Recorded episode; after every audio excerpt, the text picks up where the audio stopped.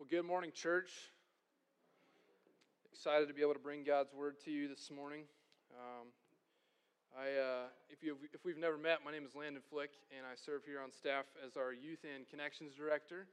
And uh, I get the, the privilege of bringing God's word this morning. I'm, I'm excited to serve here with a, a great elder team, a great uh, two great pastors that I get to look up to and learn from in ministry. And um, just please be aware that Pastor Craig does have off this weekend and, and next week, so we're just trying to get him some good rest. It's been uh, a long fall season so far, just trying to get him some good rest. So if you have any needs or anything, be sure to reach out to the office or any of the other elders, and um, I'll be happy to help you. But uh, try to leave Pastor Craig alone this week and, and, pray that he gets some good rest, all right?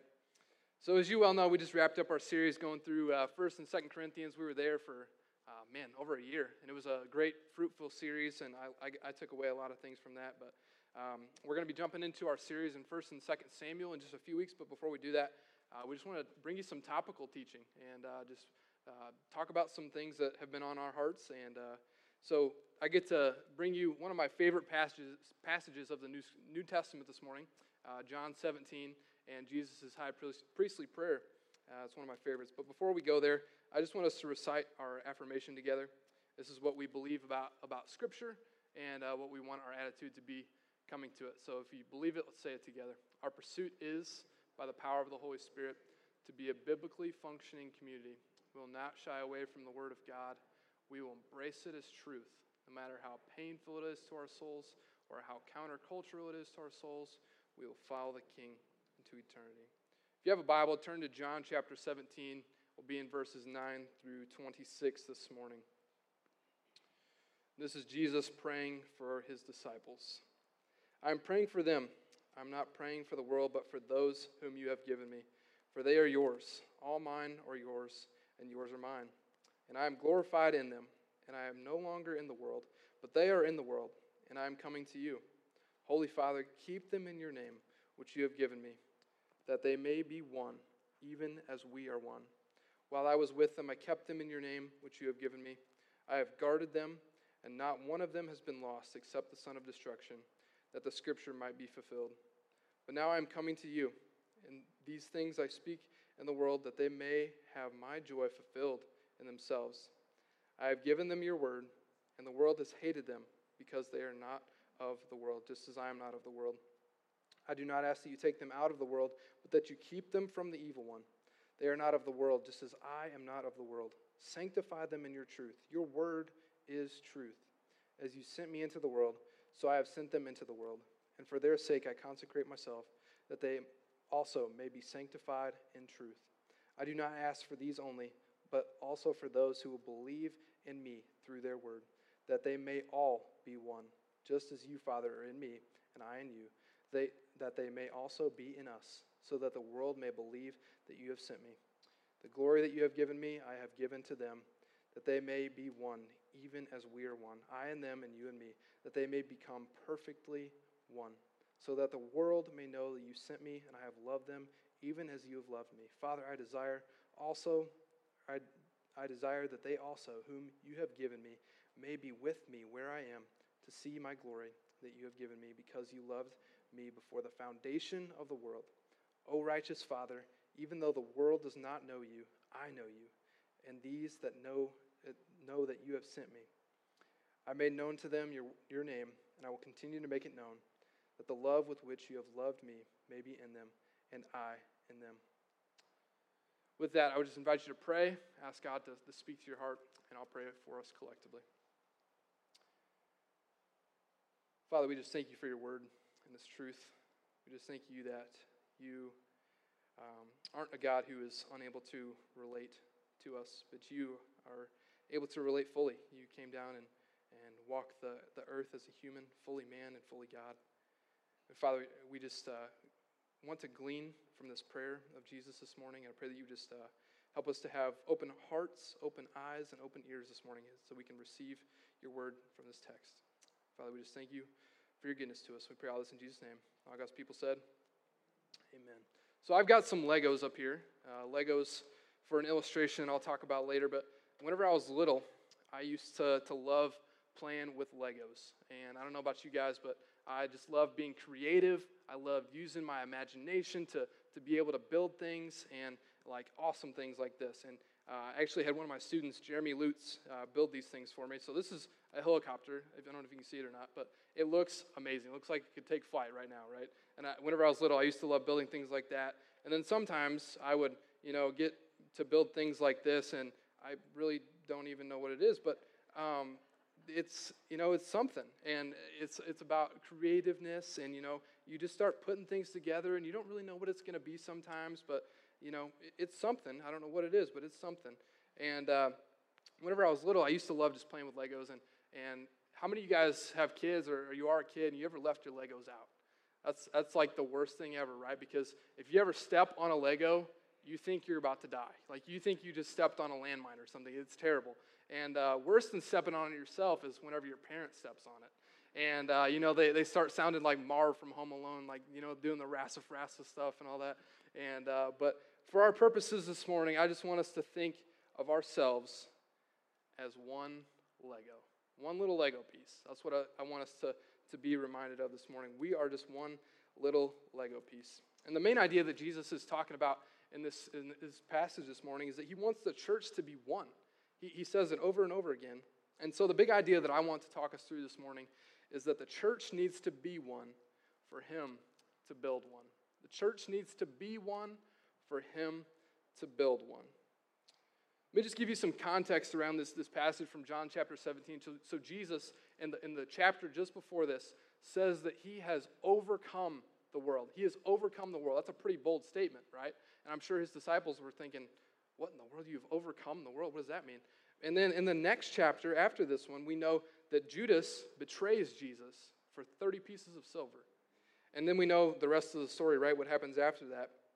But this is, this is one of the last things that Jesus does with his disciples at the Last Supper. He prays this prayer over them. And he also mentioned that this prayer is not only for these disciples that are with him, but for everyone who will come to believe in him through their words. So he's praying for all of us. He's praying this prayer over all of us. And what does he want? What does he ask? He, he wants us to be one. He says it four times in this chapter that they may be one. But how are we able to be one, and what does that even really mean? That's what we're going to dive into this morning. And I want to start at the end of this passage and walk us through and uh, let Jesus tell us how we are able to be one. So, picking up in verse 26, it says this I made known to them your name, and I will continue to make it known, that the love with which you have loved me may be in them, and I in them. That's the key right there. It's love. That's what allows us to be one. But get this it's not just love, it says it's the love with which you have loved me. He's talking to the Father. He's saying, The love with which you have loved me, Father, is what it allows all of us to be able to love one another. I would go as far as to say that we can't truly love other people unless we first experience God's love. We see this in 1 John 4:19. We love because God first loved us. We have to know that whenever we show love to other people, it's not our love that we're showing them. We're showing them the love of Jesus, the love of the Father that is in us. That's what we show other people. And also, we should not love other people out of, or out of them expecting uh, something in return. Let me say it this way I've heard it said this way do things out of love and not for love. Do things out of love and not expecting to get things in return. We have to love others first. Well, what does that look like in practice? We have to sacrifice our time to go and help people. We have to sacrifice our resources for those who are in lack. We have to sacrifice maybe a Sunday morning or a Wednesday night and, and serve on a team or go help in a Awana or a youth group. We have to sacrifice to be a part of a body. That's what God did for us. He loved us first. And then out of that love, we show gratitude. We show thankfulness for what He has done. There's been lots of talk lately among people about whether or not we're, we're in the end times today, right? We're, are we living in the end times? And maybe you've seen a guy on a street corner with long dreadlocks or something. he's got a sign. He says, The end is near, right? We, we see that in movies all the time. But, um, and some people even say that, you know, it could happen on November 3rd. You know what that is, right? That's election day. It's going to happen that day. And uh, I don't know where they get I don't know where they get that stuff from because you know the Bible says that no man knows the day or the hour, but I'm not here to judge. So um, we we do know though that Jesus talks in in Matthew 24 about a season and what that season is going to look like before the end will come.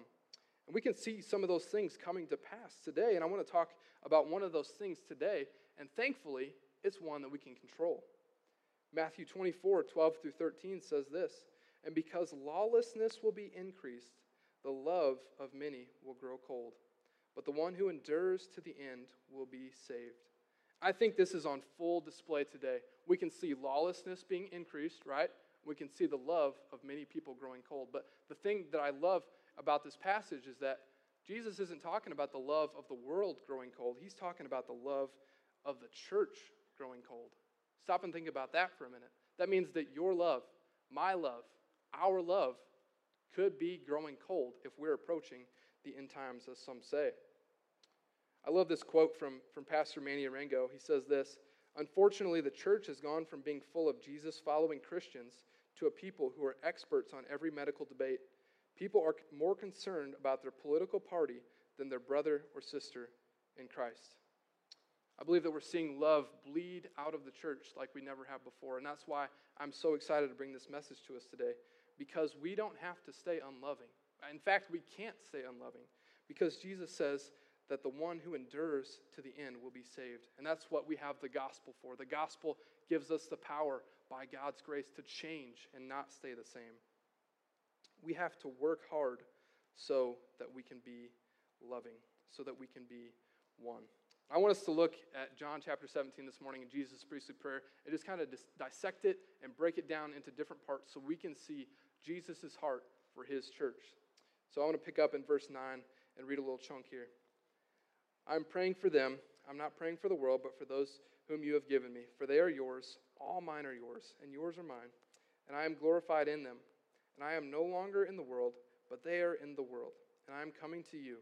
Holy Father, keep them in your name, which you have given me, that they may be one, even as we are one. While I was with them, I kept them in your name, which you have given me.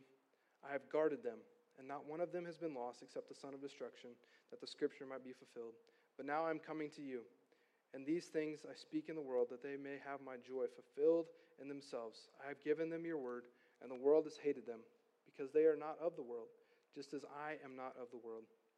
I do not ask that you take them out of the world, but that you keep them from the evil one. They are not of the world, just as I am not of the world. I do not ask that you take them out of the world, but that you keep them from the evil one. Here we see Jesus praying for those the, the Father has given to him, right? So that's his disciples who he's praying over directly, and then that's all of us. And this is a great reminder of our faith not being from ourselves.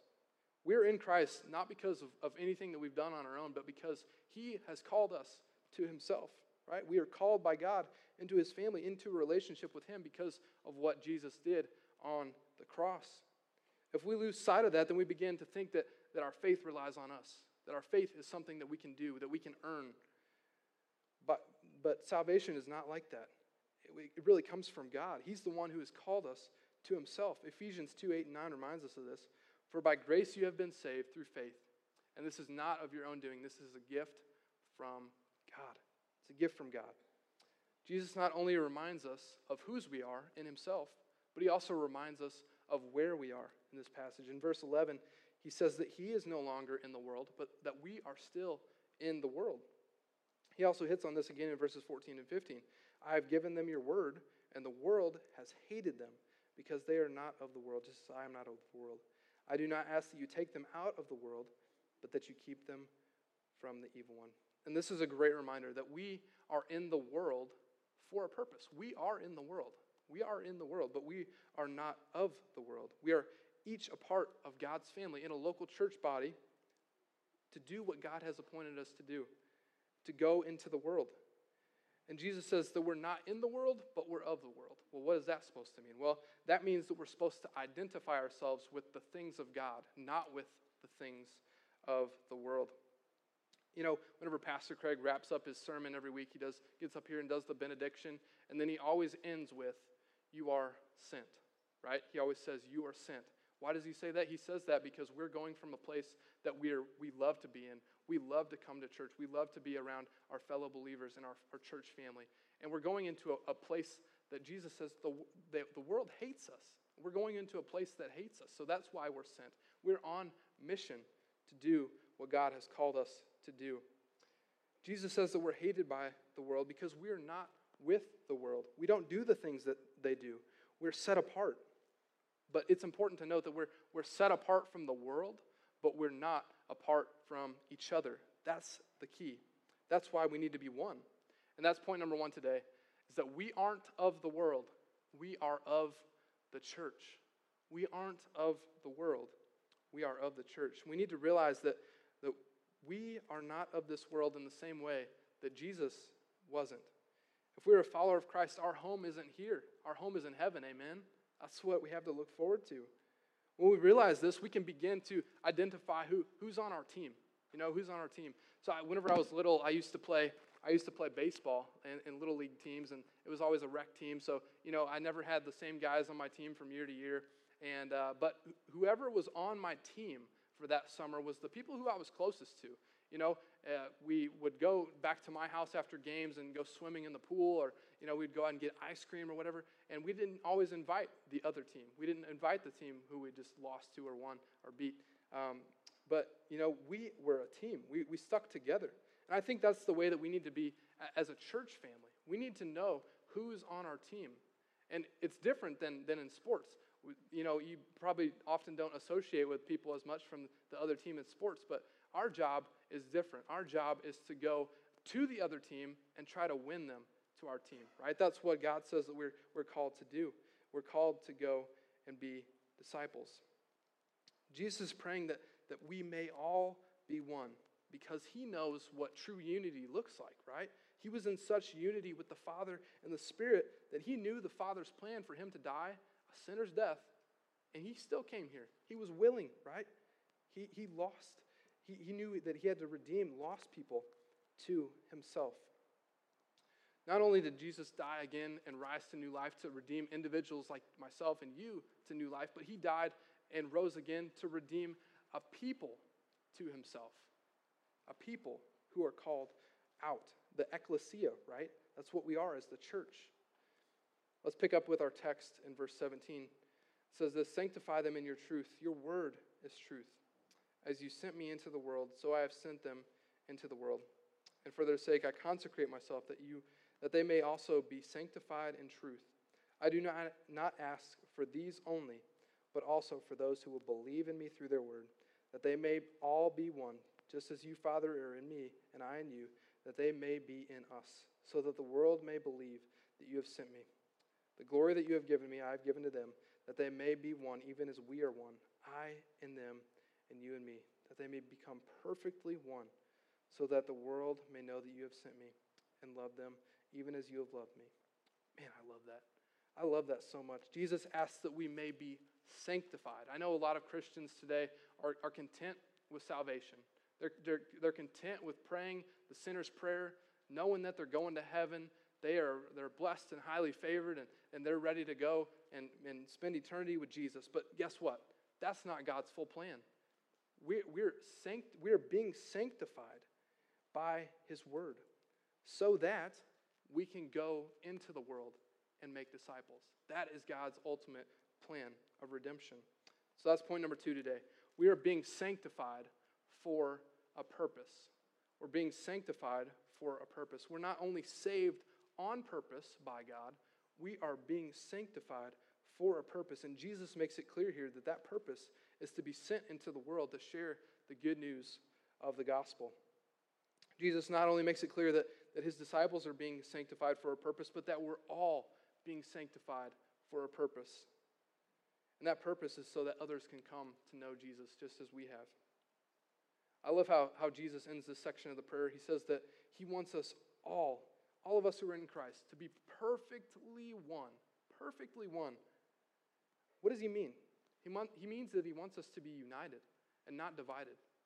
And that's really, really, really, really hard right now. We need to be united and not divided. And I, the Trinity is a perfect representation of, of one united God and three separate but co equal persons.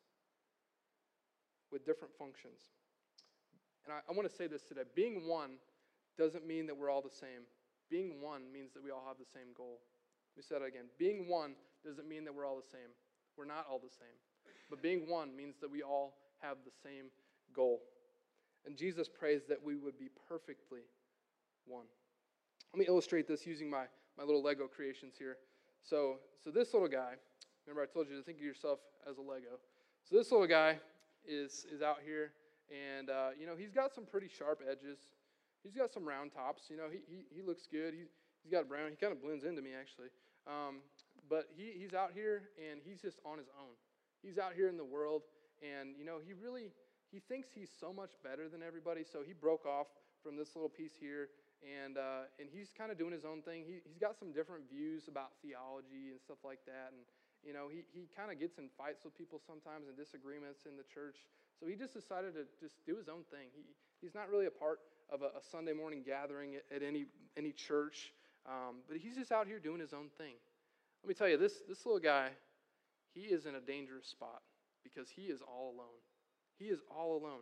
And there, there's no one to, to back him up. There's no one to challenge him on his, his beliefs. There's no one to come alongside of him and pray with him. There's no one to come alongside and read the word with him. This little guy's in a dangerous place, okay? These, this one here, this one here, I asked Jeremy to build something that looked like nothing, and he did a good job. So this one here is, is what the world says that unity is supposed to look like. So I don't know what it is. All these pieces are just kind of thrown together, right? And some of them keep just breaking off. And uh, so this is what the world says unity looks like. They want they want us to believe that that they're yeah they're united. You know they have a common goal. You know the betterment of society or whatever that means.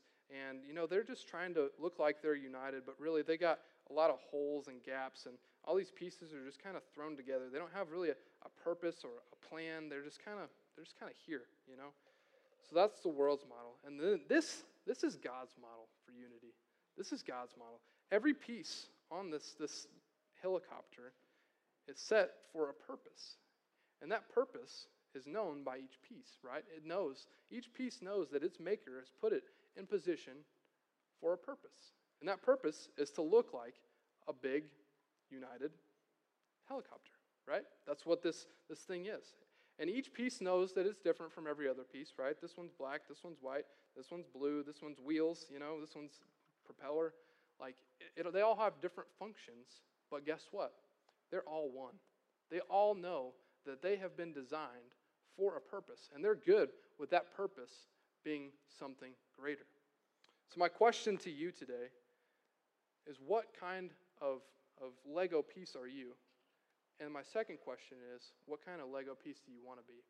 Do we want to be the little Lego out here on our own? Do we want to be just thrown together and not knowing what our gifts are or how to use them? Or do we want to be united as one, knowing our purpose, knowing that God has put us where He has for a purpose? I love what, what the passage that Matt read earlier out of Ephesians 4. Paul says, I, therefore, a prisoner for the Lord, urge you to walk in a manner worthy of the calling to which you have been called, with all humility and gentleness, with patience, bearing with one another in love, eager to maintain the unity of the Spirit and the bond of peace. How do we do that? Three quick things that we can do to be one. And guess what? It's an acronym for the word one. Omit wrongs. That's the first one. No love, no love, and know that everyone matters. And you can remember it really easy because it spells out one. That's what I wanted, right? So the first one, omit wrongs. Omit wrongs. We gotta we gotta forgive and forget people. Uh, church people hurt, hold grudges like nobody I've ever seen before. We're we're so slow to forgive. We're so slow to forget the wrongs that we've been done. But we, if we want to be one, we have got to stop holding on to bitterness for the wrongs that have been made against us. If we want to live by the way that Jesus calls us to live, we're called to a really high standard. Listen to this Matthew 6, 14 and 15. For if you forgive others their trespasses, your heavenly Father will also forgive you. But if you do not forgive others their trespasses, neither will your Father forgive you your trespasses. I don't know about you, but that's a pretty sobering passage right there, right? That is sobering. If we want to be one, we have to forgive. We have to omit each other's wrongs. The second thing we have to do if, if we want to be one is we have to, if there's no love if, if you feel like maybe you've lost love, we have to know love first. K N O W, love. If you don't have love, we don't have anything. Maybe you feel like the, the passage I talked about in Matthew 24 earlier, that your love's been growing cold. I don't know about you, but these last few months for me have been really, really, really hard to continue loving some people in the church. It's been uh, a challenge for me. I know personally, maybe it's been a challenge for you. But we have to know love in order to show love. And so we have to know that God loved us first. We have to know that He loved us enough and that while we were still sinners, wrong in every single way, He sent Jesus to come and die for us and live a perfect life in all righteousness that we might be forgiven of our wrongs so that we can forgive others their wrongs and then show love, right? That's what we're called to do. We have to know love in order to show love. K N O W, love, to show love. And lastly, we have to know that everyone matters. We have to know that everybody matters to God. It's a verse that almost everybody knows, and we sang it uh, for the first song today. We're going to sing it here again in a minute. John 3:16, right? For God so loved the world that he gave his one and only son that whoever believes in him should not perish but have eternal life. Everybody who's a part of God's family, he loves equally. He loves everybody equally. So why is it so hard for us to not love people equally within the church? We're so quick to, to pick favorites, to be drawn towards the same people every Sunday, and form our own little groups of, of united ones, right? These little ones that just keep breaking off, and they're just they're little groups, right? We want to be a big united one because that's what God has called us to be. Even with other churches and other believers, maybe they don't have the same political opinion as you do. Maybe they don't have the same opinion about little issues within the church as you do. But listen, if we can keep the gospel as the centerpiece, that is what being united means as one big C church. We have to keep the gospel at the center of everything. We shouldn't be identified as labels like Catholic, Methodist, Baptist, Pentecostal, Presbyterian. We should just be united around the name that is above every other name. Amen. Jesus. That is the name that we should be united around. We have to build, be one so that He can build one. Maybe you're here today and, and you just say, Man, I don't know the love that you're talking about. I've never seen that kind of love before, but I want to know it. I want to know love. Well, good news for you is that's super easy. It's super easy to know that kind of love. Romans 10 9 says, Because if you, believe, if you confess with your mouth that Jesus is Lord and believe in your heart that God raised him from the dead, you will be saved. That's how you get to know love. That's how you get to know love. And I'm so excited about that today because that's all we have to do in order to know God's love for us. We just have to ask for forgiveness of our sins and believe and confess. And once you know love, you're called to more. You're called to show love then. It's not just knowing love, but it's showing love. That's how we're one. Maybe you're here today and you're already a believer and you say, you know what? My love is, is growing a bit cold. It's, it's been a tough season to love some people. I, I have some disagreements with some people in the church, and uh, it's just hard to love them right now. Uh, man, I was in the same place just a few months ago. And you know what I had to do? I had to run to God with those things. I had to run to Him and confess where I was wrong first. Not where they were wrong, where I was wrong. And then we have to run to those people and ask for forgiveness for our sins as well. We have to be one so that He can build one. Would you pray with me? Father, we just thank you for your word and its truth. God, we just thank you that you are a God who wants us to be one in order that you can build one. Father, I pray this morning that you would just help us to be one, that you would just help us to be your united church, that you would just give us, um, show us your love, Father, that we may show it to others. God, we know that we are unable to love unless you first love us, and we're thankful that you show us that love unconditionally, that you just want to be in relationship with us, and you loved us so much, even before we were even thought of, you knew us, you loved us. Father, I pray if there's one here today that doesn't know you, Father, that they would just be able to hear this gospel today, hear this good news that Jesus died for them. He loved them so much that he died for them and lived a perfect life and then rose again to new life in order that we may spend eternity with him. I pray, Father, that if there's one here today that doesn't know you, that they would just hear this and just be able to respond in faith and cry out for forgiveness of their sins. Father, I pray that you would just begin the work of restoring hearts, God. Church, it's tough to be in a church. It's tough to be a part of a family where uh, wrongs happen, where things, hurts happen, and pray, Father, that we would just be able to run to you with those things, that we would just be able to seek forgiveness from, from you and from those people that we've, that we've wronged or maybe we've been wronged against, we believe. I pray, Father, that you would just begin the work of healing and restoring not only this church body, but church bodies across the nation and the entire church, the big C church, to yourself, that we may be one so that you can build.